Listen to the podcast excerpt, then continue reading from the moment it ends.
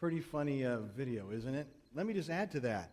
From noon today to midnight, December 24th, 132 hours to get your Christmas done. Oh no, panic is just across the faces of the congregation. 132 hours and Christmas is here. Are you ready? I was wondering, what does your Christmas cost you? Do you ever think about that? What does your Christmas cost you? And, and now that being on a fixed income, I'm really concerned about that with my wife. Well, our Christmas is going to be shrunk a little bit. Well, let's, oh, Max is here. Max Hunt, chairman of our board, he is such a good gift giver to Carol. But Max, I've got the gift for you this year that Carol will love the rest of her life, okay? It won't cost you a lot, all right?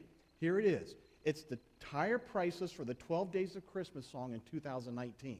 Now, the reason it's 19 because 2020 the dancers and the milks and mating, all they were in COVID and, and couldn't get out. Okay, so we don't have a price. But here we go. One partridge in a pear tree, $210.17. Two turtle doves, $300. Three French hens, $181.50. Four calling birds, $599.96. Five golden rings, 825. Six geese a laying, $420. Seven swans a, swans a swimming, $13,125. Eight maids a milking, only 58 bucks. Nine ladies dancing, $7,552.84. Ten lords a leaping, that's Pastor Jason, Pastor Frank leap, $10,000. Eleven pipers piping, $2,748.87. Twelve drummers drumming, that's Mason, $2,972.25. Max, the total cost is only $170,298.03. That's after counting each repetition in the song. If you just do one, one time, it's only 16,000 something. So that'd be a perfect gift for, for Carol to get, okay, Max? That'd be perfect, perfect. Uh, sold, yeah. Well, here's another Christmas gift. This uh, Mukesh Ambani gave to his wife a $60 million jet. Not a bad gift to give. Greg, you could give that to your wife, you know, a $60 million jet. Here's one for Pastor Jason. Now, Judy, I'm sorry to spoil this, but this is for you. He already said he's going to do this. But this is a $2.2 million, 24 karat gold bathtub. Just for you, Judy. Can you imagine? Guess who gave that? Mike Tyson gave it to Robin Givens. So they're not together anymore, so you probably get a good deal on that, okay? Now, here's another one. Pastor Frank, Susan needs a car. I know you're one car, but she needs a car. Here's what you can get a $400,000 Rolls Royce Phantom, okay? Call 911. Frank is having a heart attack. Guess, but, but Frank, it could be a deal. Nick Cannon gave it to Mariah Carey. They're no longer together, so you probably get a discount on that. Now, this is the son of, of Mukesh. Anil Ambani gave to his wife Tina an 84 million Tian yacht. You know, Myers, you could get that from Matt. He's in the Coast Guard serving for us in the United States of America. Get him that $84 million yacht for Christmas, okay? Then, not to be outdone, Craig, here's something for Faye, okay? It's a cheaper jet, all right? It's a $20 million Gulfstream jet, a little cheaper. Tom Cruise gave it to Katie Holmes. They're no longer together, so it's probably a discount for that too, all right? I do that in jest because I was thinking, what, so what are you getting for Christmas after all those gifts? What are you getting? You know, slippers, pajamas, you know. Better yet, what did you buy for your family and what did it cost when you think of all that? And, and it made me think of a question that I asked myself What did it cost God? I thought, what did it cost God for Christmas? And I came up with a verse. You know, it's, it's, they, you see it at athletic stadiums and things like that, but it's such a good, good, solid verse for us as believers. It's John 3:16, but also 17. For God so loved the world that he gave his only begotten Son, so that everyone who believes in him will not perish, but have eternal life.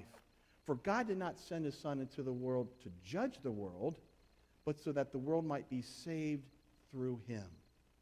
So as you look at this, I'm going to build my case why the nativity. We have it down here. I want to build my case up of why the nativity. Why did we have to have the nativity? So you have to realize, go all the way back to the beginning. In eternity past, God determined to have a kingdom over which he could rule as a sovereign king. Paul writes about it in 1 Timothy. He says, Now to the King eternal, immortal, invisible, the only God, be honor and glory forever and ever. Amen. Now, since it's impossible to have a kingdom without subjects, and since nothing else existed to serve him, see, back in eternity past, it was just God the Father, Son, Holy Spirit. He hadn't created the universe yet. He hadn't created the, the stars and the galaxies. And so he was going to do those. He had to create, to have subjects that, he, that would serve him and worship him and be under him. So the personal created subjects were of two major kinds. Let's cover first the angels. God created angelic spirits. Spirit beings, and we don't have time to go through all the scriptures this morning, but that's found in Hebrews 1.14. They pos- that possesses intellect. They possess intellect. Daniel 9, 21 through 22. They had the ability to communicate, the angels. Genesis 19, 1 through 2. They were all created by God. Created by God. That's, I, I emphasize that, and you'll see why in a moment. Genesis 2, 1. They are innumerable. Daniel writes about that in 7, 9 through 10. And then certain angels were made superior intelligence, power, and authority over others. You read about that in Daniel, and Paul writes about it in Ephesians. Now, that's the angelic realm. The second major kind of personal subjects created for God's kingdom was the human being. We actually were created to be God's administrators of earth. You can read about that in Genesis, how we were to subdue the earth and take care of all the animals and things such as that. That's what God wanted us to do it originally, is his plan for us.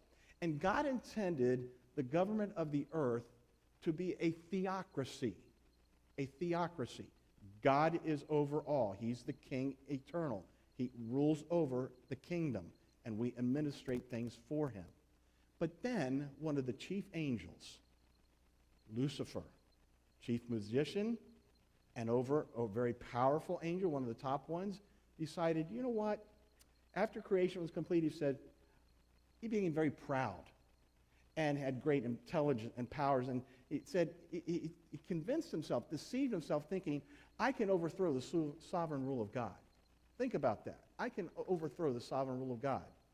Now, because of this angel's rebellion against God, his name was changed to Satan, which means adversary. So, from Lucifer to Satan. And he became the great revolutionary, the very first revolutionary of the universe, and the enemy of God and every member of God's kingdom.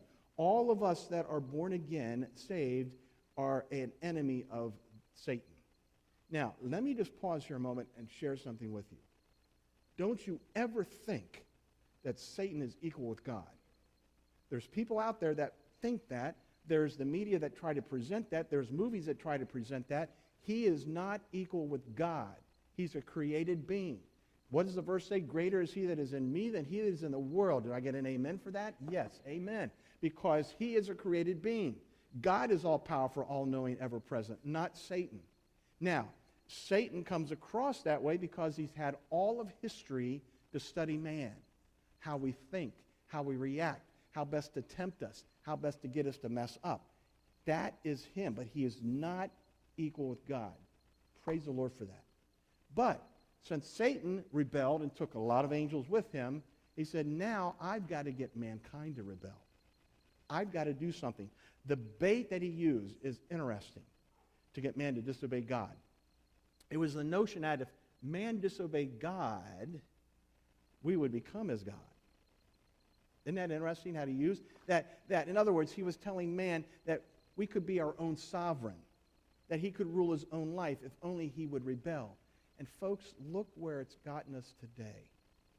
You know, Pastor Jason was sharing with me how bad the world is becoming. Just here in Vineland, what took place down at Penn Lincoln.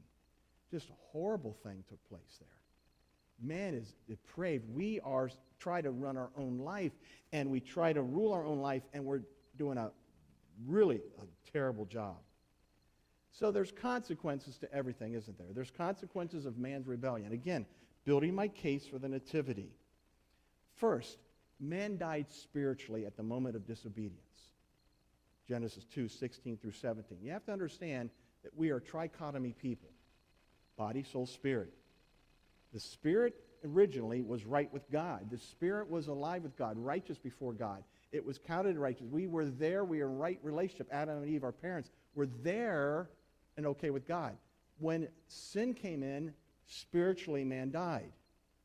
Then man lost his favorable disposition toward God and became confirmed in a disposition of enmity against God. Paul writes about that in Romans 8 7. Then man's whole being, so fully controlled by the disposition of enmity that his entire nature, entire nature, suffered a perversion called the total depravity. For all have sinned and fall short of the glory of God. None seek after God. We are totally depraved people. And it's obvious in our world today that's where we're at. Fourth, eventually man died physically. That's obvious. People are dying. Men die. Even the Old Testament, they live a little longer, but as diseases and things, man dies physically. That was part of the consequence of, of the sin. Man's ability to exercise dominion over the earth was changed. He lost the ability to govern some things.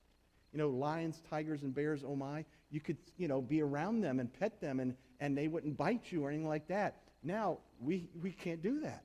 We've lost some of that because of the consequence of sin. Six, because man was the governor of the earthly province of God's kingdom, his rebellion brought tragedy to his domain. It's obvious what has happened. Creation is groaning. The tornadoes, the hurricanes, the, the famines, the, the, the droughts, and everything else, and fires. It's obvious that creation was changed because of man's rebellion at that time. You know, it said a province of a kingdom often suffers as a result of the governor's choice to rebel against the king. Seventh, man was transferred from membership in the kingdom of God to membership in the kingdom of Satan. We have to remember that. Because the original parents of, of the race chose to rebel against God and become human, and because humans reproduce after their kind, except, except Jesus Christ, because he was born of a virgin, born in this world, is, be, is born with a disposition of enmity against God. Again, everyone born in that situation is born with a disposition of enmity against God. And unless somebody accepts the God's way of salvation, not man's way, but God's way, each human continues through life to be energized by Satan, whether you like it or not, or whether you believe it or not. And to live his life according to Satan's way. Find that in Ephesians 2 2. And what happens is, as we share the gospel with others, as we share this wonderful gospel that, that Christ was born to die and for the penalty of the sins, as we share that, they are blinded to the truth by the enemy. Paul says that. God of this world blinds the unbelieving mind. He blinds them. And then he, he deceives them into believing that error is truth. Oh, folks, is it obvious that error, that's happening today? Error is truth, and truth is error? It's obvious that that's what's going on and that's what's happening. And you know where they're attacking? The, the, the greatest place he's attacking in that area? Education. He's attacking in that area, teaching our young children that error is truth. And boy, you've got to stay on top of that, whether it's grandkids or children, because that's what's happening. Satan is getting in there and doing that. Then, to be in spiritual darkness and to be held in Satan's power. Paul, uh, Luke records that about Paul in Acts 26, and it says, Turn from the power of Satan to God. Then Satan uses unsaved people to do some of the work of his kingdom, and it's obvious, and we'll share that in the future a little bit. Then, because of Adam, the governor earthly providence of God's universal kingdom has defected from God, the theocracy was lost, and Satan was able to usurp the rule of the world system away from God.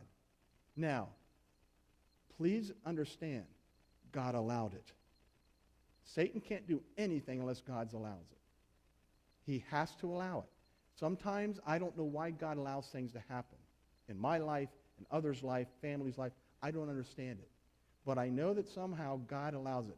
And I remember when Pastor Jason took us through the book of Job, Job didn't know why anything this stuff was happening in his life. He had no clue. But we know because we have the whole story. And folks, you know what? It doesn't matter if I don't understand why it's happening. All I need to know and understand is glorify God through it. That's the whole point. So I'm setting up something here.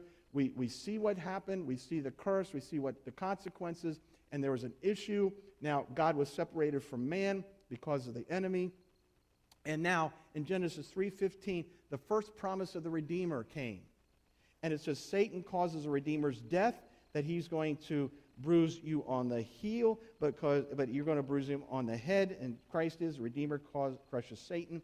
And you see that. Now, because of that, and Satan was there when this was pronounced. So Satan knew what was going on. So to do that, Satan had to do something. This next slide, you'll see Satan standing there. He had to stop the Redeemer from coming.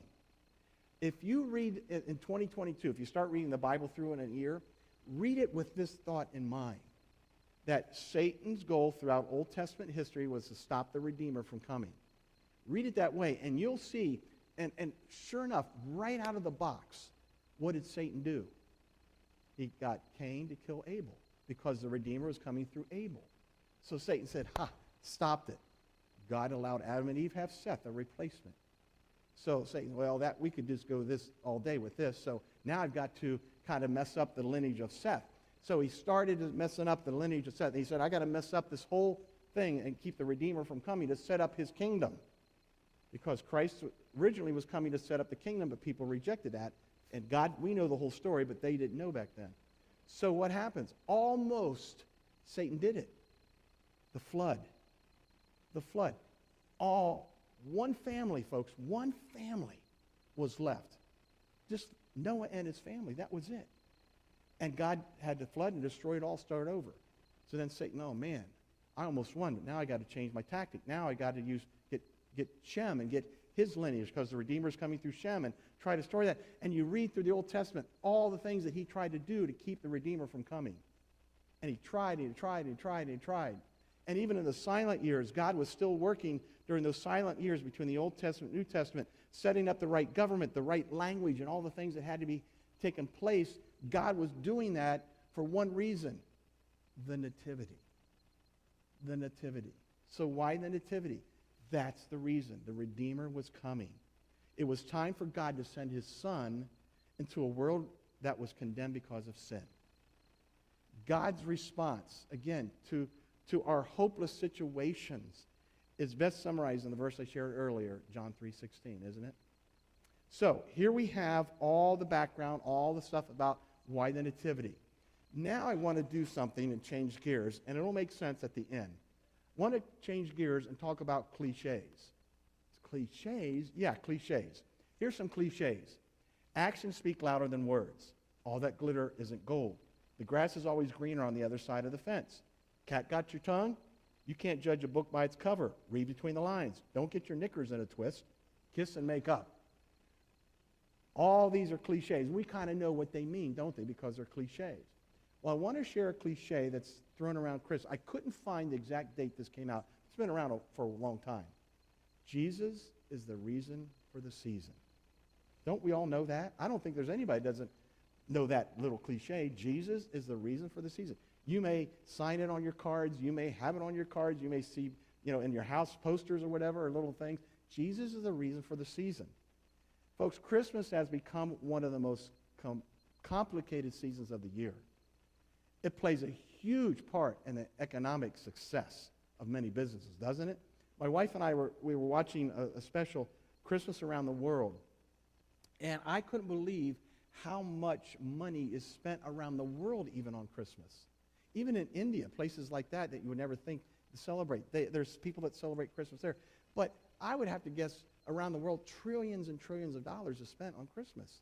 No wonder people want, businesses want to start earlier and earlier to get your money to pay, to pay. You know, but so Jesus, Jesus has in large part been removed for much of the season. Do you ever see a government building with a nativity? Do you ever see a school with a nativity?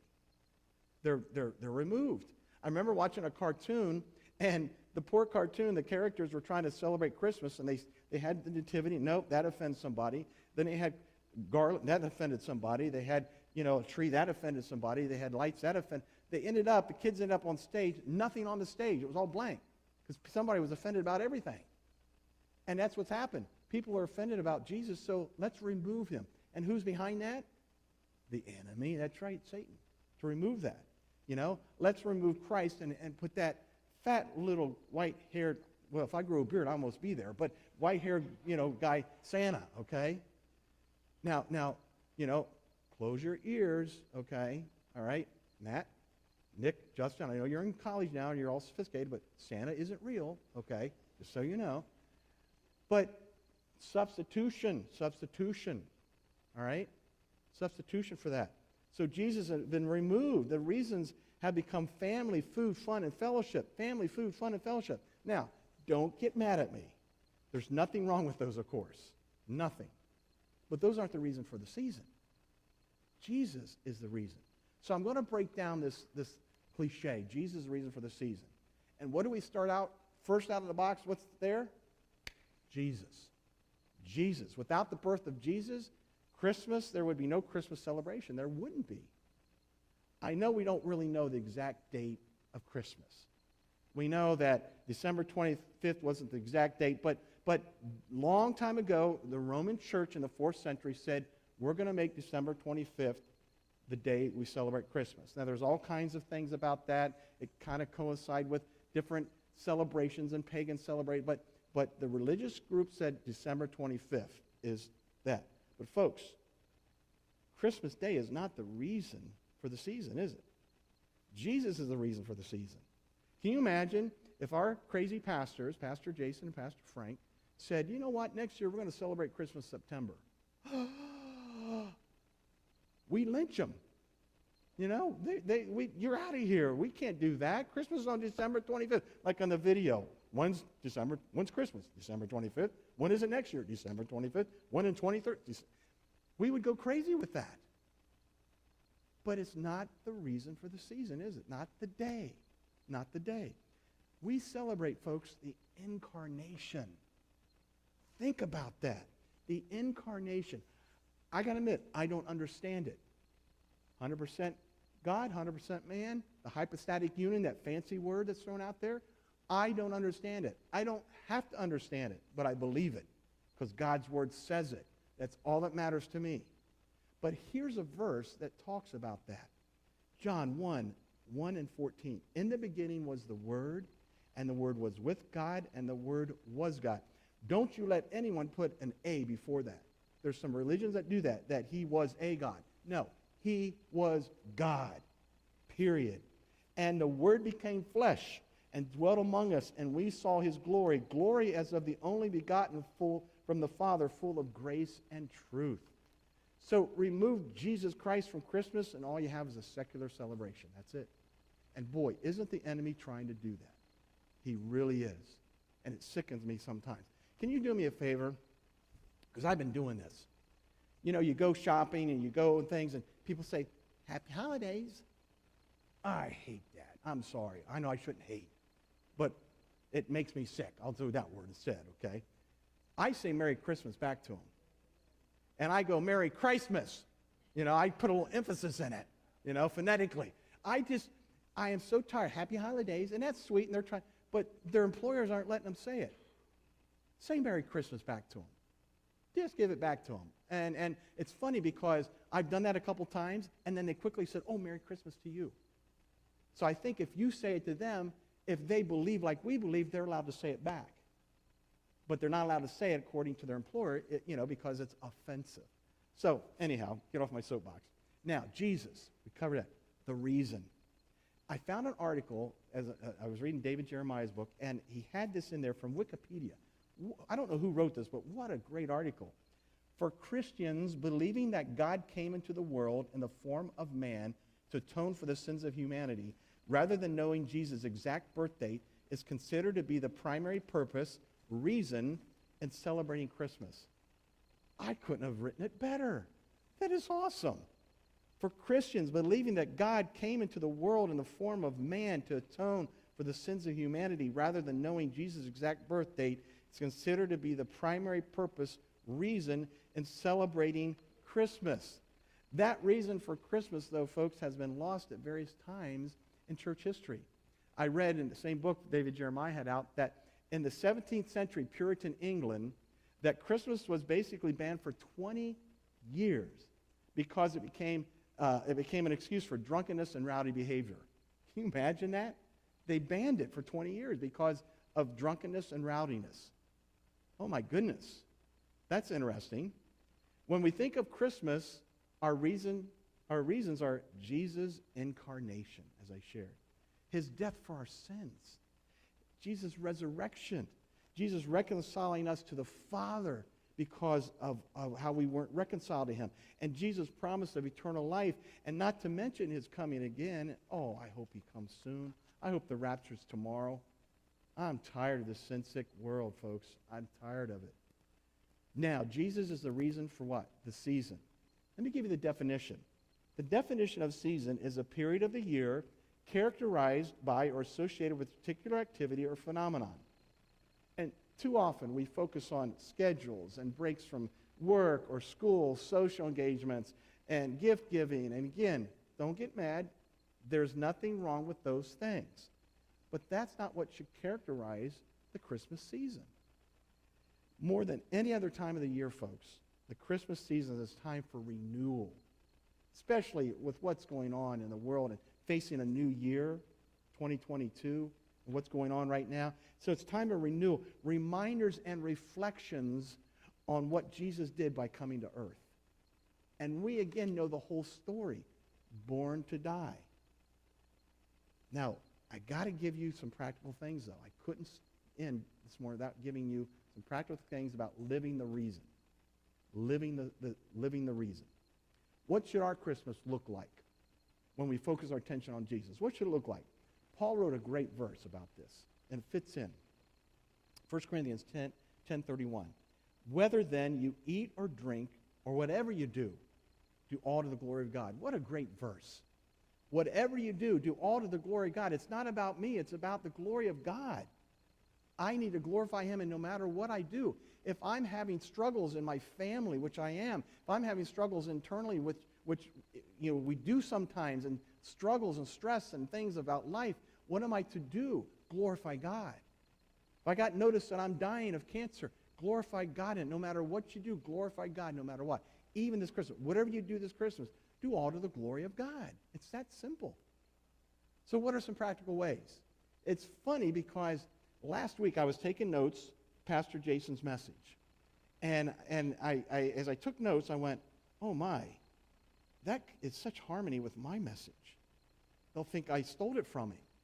You know? No, I didn't steal it from him. The Holy Spirit wanted us to hear it twice. He wanted at least me to hear it twice. I don't know about you, but I'm including you on that. So, the first thing, how to do this in a practical way share the Savior. It's that simple. If you give gifts to non Christians, neighbors, or relatives, or, or coworkers, include a track, one of our life books, or a note with a Christmas verse pointing to Jesus. Pastor Frank can give you Anchor for the Soul, a life book, tracks. He has them. Call him up. He'd be happy to do that. He would, he would do a holy dance if you did that, call him up. Okay? It'd be great. Do that if you have unsaved people. I do that with my family. We, my, my, my sisters always send me a goofy Christmas card. My wife said, We're sending them one about Christ. I said, Absolutely. Absolutely. I, that's my opportunity, one more, to get them. Maybe Christ will get a hold of them through a card. I don't know. If you have unchurched friends, one of the most non threatening services to invite them to is our Christmas Eve. It's a beautiful candlelight service with music and, and I heard Pastor Frank's going to read a story that he's got to practice. It, you know, he's got to practice all week on, but yet he's going to read a children's story and all that stuff. What a great non-threatening service to invite unsaved family to or friends or neighbors. If they are single or shut-ins and, and they don't have family to join for Christmas, invite them to your home. yeah, invite them to your home. Share the Savior. Somehow, some way, share the Savior this season. Two, share your hope. Folks, Christmas can be a hopeless time for many, especially what is happening in our world today. You know, it, it's interesting. I have a cold, as you can tell. It's not COVID. You can't have a common cold anymore.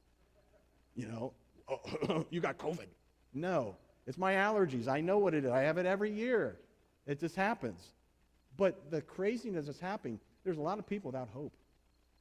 Share how you have hope in this crazy world. Do that. Share your hope. There's a verse, a beautiful verse in Hebrews 6:19. This hope we have as an anchor of the soul, a hope both sure and steadfast, and one which enters within the veil, the very presence of God. Oh my goodness, what hope we have. Peter puts it this way But sanctify Christ as Lord in your hearts, always being ready to make a defense to everyone who asks you to give an account for what? For the hope that is in you, yet with gentleness and reverence. Folks, share your hope. Hopeless people are desperate for reasons to have hope in this world. They're desperate, desperate. And there's many hopeless people out there. They don't know what's going to happen next. They have no, clue, no, no idea or clue where they're going to spend eternity. They are hopeless, hopeless. Share your hope. Share the Savior. Share your hope. Christmas is the most hopeful time of the year for those who know Christ. It really is. Then share the peace. Don't let the busyness and demands of the Christmas season rob you of your joy and peace. Last minute shopping, out of town guests. Oh no, we got family coming in, and office parties and small group parties, and on and on and on and on it goes. You say, oh my goodness, you know, you start losing that. Before you know it, you're, you're trading your peace and contentment for conflict, both internal and external. And you say, boy, I just can't wait for this to be over. Oh, what a, I've heard that from people. Just can't wait till Christmas be over so I can relax. Oh my goodness. Change your life. There's something wrong if that's Christmas to you. Seriously. I've had to tell my own wife that. She's a nurse, so I can't get in trouble. You know, hon, settle down. It's stupid. You got to buy, buy, buy, buy, buy. It's crazy. Oh, this person's bought us a gift. We're going to run out and get them a gift. It's crazy and bizarre what goes on at Christmas time. Don't change it. Luke had something in, in 2.14. He recorded, Glory to God in the highest, and on earth peace, goodwill toward men. We need to remember that these angels declared the birth of Jesus and herald peace on earth. Peace on earth. So, last, share the joy. It should be a true statement that, that anyone who has Jesus in their heart should have hope, peace in him, and joy. Joy, joy, joy, joy, joy to the world. The Lord has come. Let every, let every heart prepare him room. Joy to the world. Let earth receive her king. Let every heart prepare him room. You know, that begs me to ask a question now, to me, which I did. And now I'm going to include you. Have I prepared room in my heart this Christmas for Jesus? Ooh, that was a little touchy. Have I prepared room in my heart this Christmas for Jesus?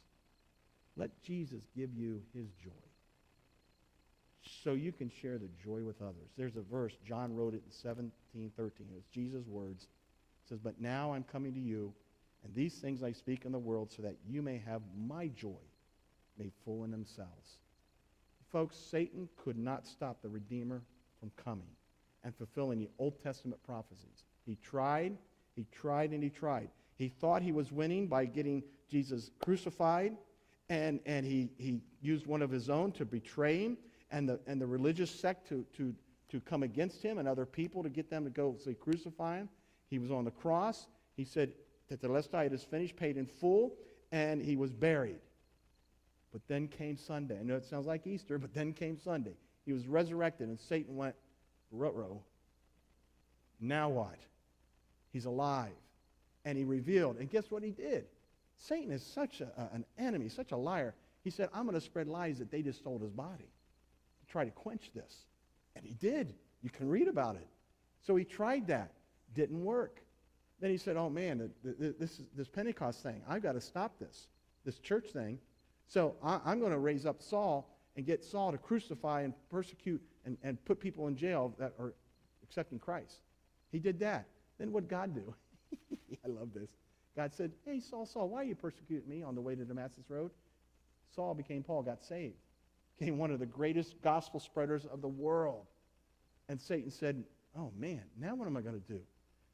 And you know what he's doing today? It breaks my heart. He's breaking up families. Breaking up families. Not only out in the world, but in churches breaking up families. Satan's getting in, in, involved with families and breaking them up.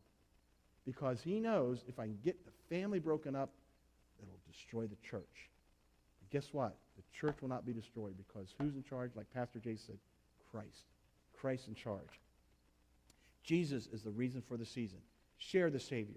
Share the hope, your hope. Share the peace. Share the joy.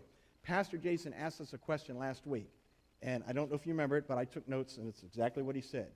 Are you a disciple of Jesus? And when he said that, I went, wow, that fits in with the question I'm going to ask so well, but just in a different light. And my question is this you're going to have to decide whether to be a Christ follower or Christ admirer. They're both saved, Christ admirer or Christ follower. I found a definition, a book I was reading about the Christ admirer. It's going to be on the screen. The admirer never makes any sacrifices. He always plays it safe. Though in words, phrases, songs, he is inexhaustible about how he praises Christ, gets his worship on, type of thing. He renounces nothing. He will not reconstruct his life and will not let his life express what he supposedly aspires. Oh, my goodness, folks. I don't want to be a Christ admirer, but you guess what? There's been times that my life has fit into that. I've just been an admirer, a Christ admirer. I'm saved, going to heaven, but I've just been a Christ admirer and sat back and just admired. But no, no, no, no, no, no. Not the follower. The follower aspires with all his strength to be what he admires. If you admire Jesus Christ and what he did for us, be a Christ follower. That's what a Christ follower is. He sacrifices.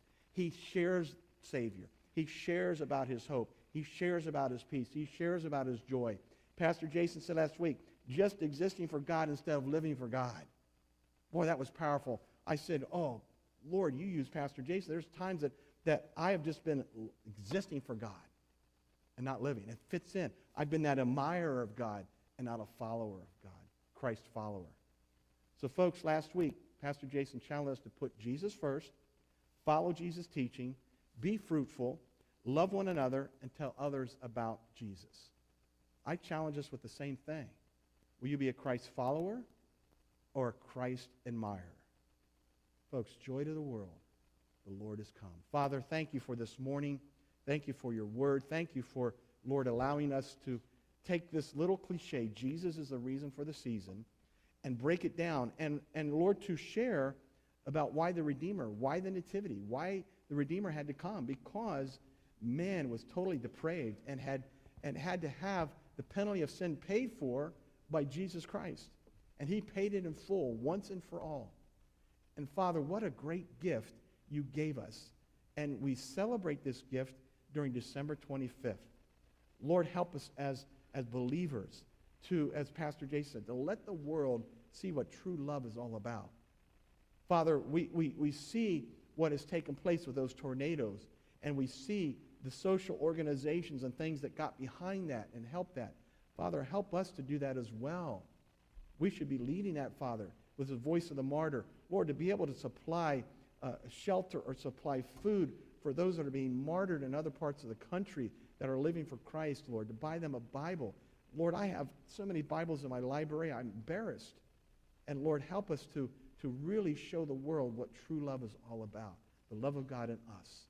Help us to do that and share the Savior in ways that we've never dreamed possible. In the meantime, help us to continue to just be that ambassador for Christ here. Help us to, again, reevaluate our lives, our heart. Help us to be not only a Christ admirer, but a Christ follower. In Jesus' name we pray. Amen. Let's show Mike, Pastor Mike, our appreciation.